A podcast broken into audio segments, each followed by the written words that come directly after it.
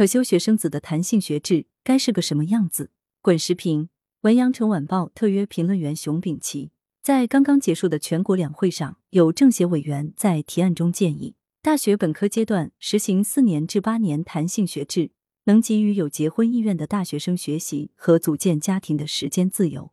这一话题迅速登上热搜，引发广泛关注。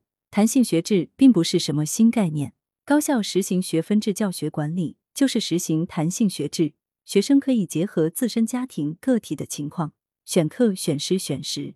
如能在三年中修完毕业需要的学分，那就三年毕业；如中途准备创业或去做其他自己感兴趣的事，就可以用七年、八年时间完成学业。实行学分制，也就不存在什么允许休学创业、休学生子这种提法。学生有更大的自主空间以及选择权，安排自己的学业生活。某两年不选课程，去创业生子，之后再修课程，灵活且方便。我国高校最早在上个世纪八十年代就提出进行学分制教学管理改革，本世纪初更多高校提出实行三至六年弹性学制。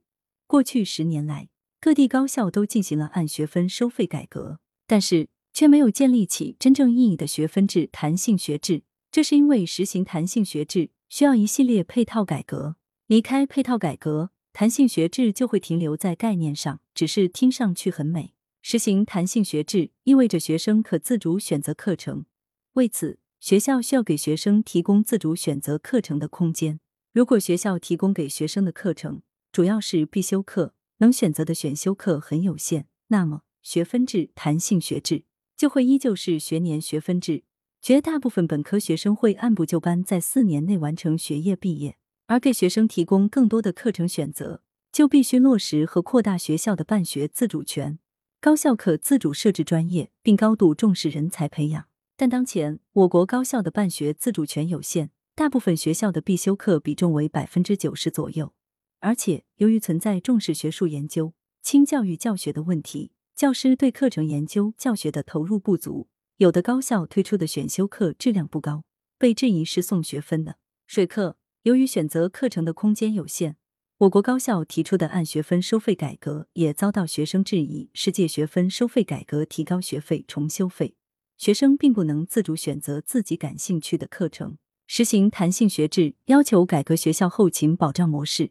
上个世纪九十年代，我国高校推进后勤社会化改革，算是配套学分制改革的措施。因为如果学生都住在学校，由学校提供集体宿舍，那就很难推进弹性学制。如果有很多学生是六年、七年完成学业毕业，这些学生的宿舍谁来提供？发达国家的大学通常最多只给低年级学生提供集体宿舍，本科高年级学生以及研究生大多自行在校外租房，这就为实行学分制扫清障碍。学校只负责提供课程教学，保障课程质量。至于学生用五年还是六年完成学业，那是学生自己的事。我国高校的后勤社会化改革。在本世纪初被叫停。当前主要还实行由学校给所有学生提供宿舍的方式，这种方式便于住宿学生的管理，但是其本质属于计划模式，不适合弹性学制这种更灵活的教学管理要求。甚至学校从严要求硕士生、博士生都受这种模式制约，比如博士生延期毕业，但要由学校解决博士生的住宿问题，而学校的住宿条件本就很紧张。